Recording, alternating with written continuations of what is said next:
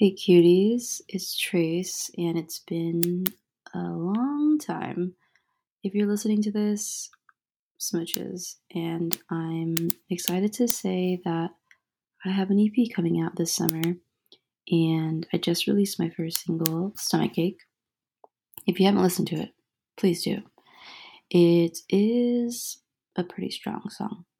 Anyways, I am here to just say a little about a little bit about the EP and how much I have grown from releasing this piece of work in that I really don't feel a lot of the things that I'm saying I feel because I was able to really move past a lot of things. But I thought it'd be fun to go through the journey and kind of show how helpful hindsight is and how helpful writing music is and also how helpful letting go things can be. So my first song is called Stomachache. It is the last track off my record, but it's the first single and I'll be going backwards. So what I mean by that is I'm going backwards in just the emotions and the the process of my feelings around people and places and things. And so with this song, it's more of like a we're starting off with the revelation that ultimately the things that we think we feel or the things I have felt that I thought were good or exciting were probably just warning signs or a doorway to more of an understanding of myself, which is gorgeous. But it is about having a lot of faith in things that don't deserve your faith.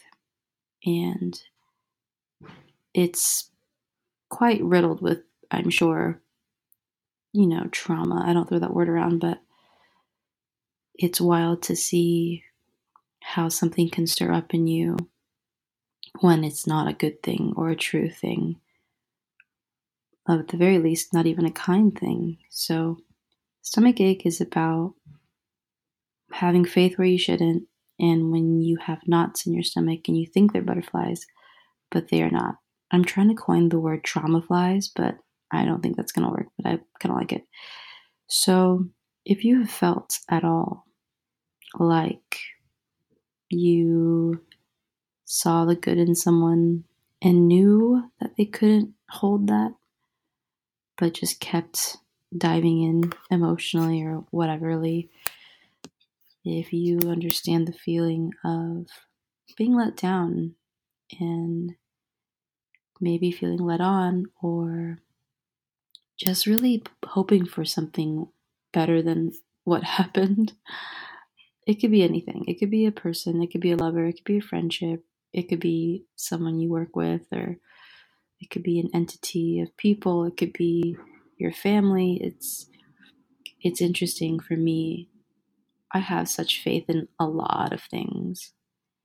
And I think it's also hilarious that I had stomach aches growing up. So the manifestation into my physical being has been quite intense, and I'm grateful to be moving past a lot of things. So, Stomachache is the first single off of my EP called The End of a Feeling, and I'm excited to just take you on this journey.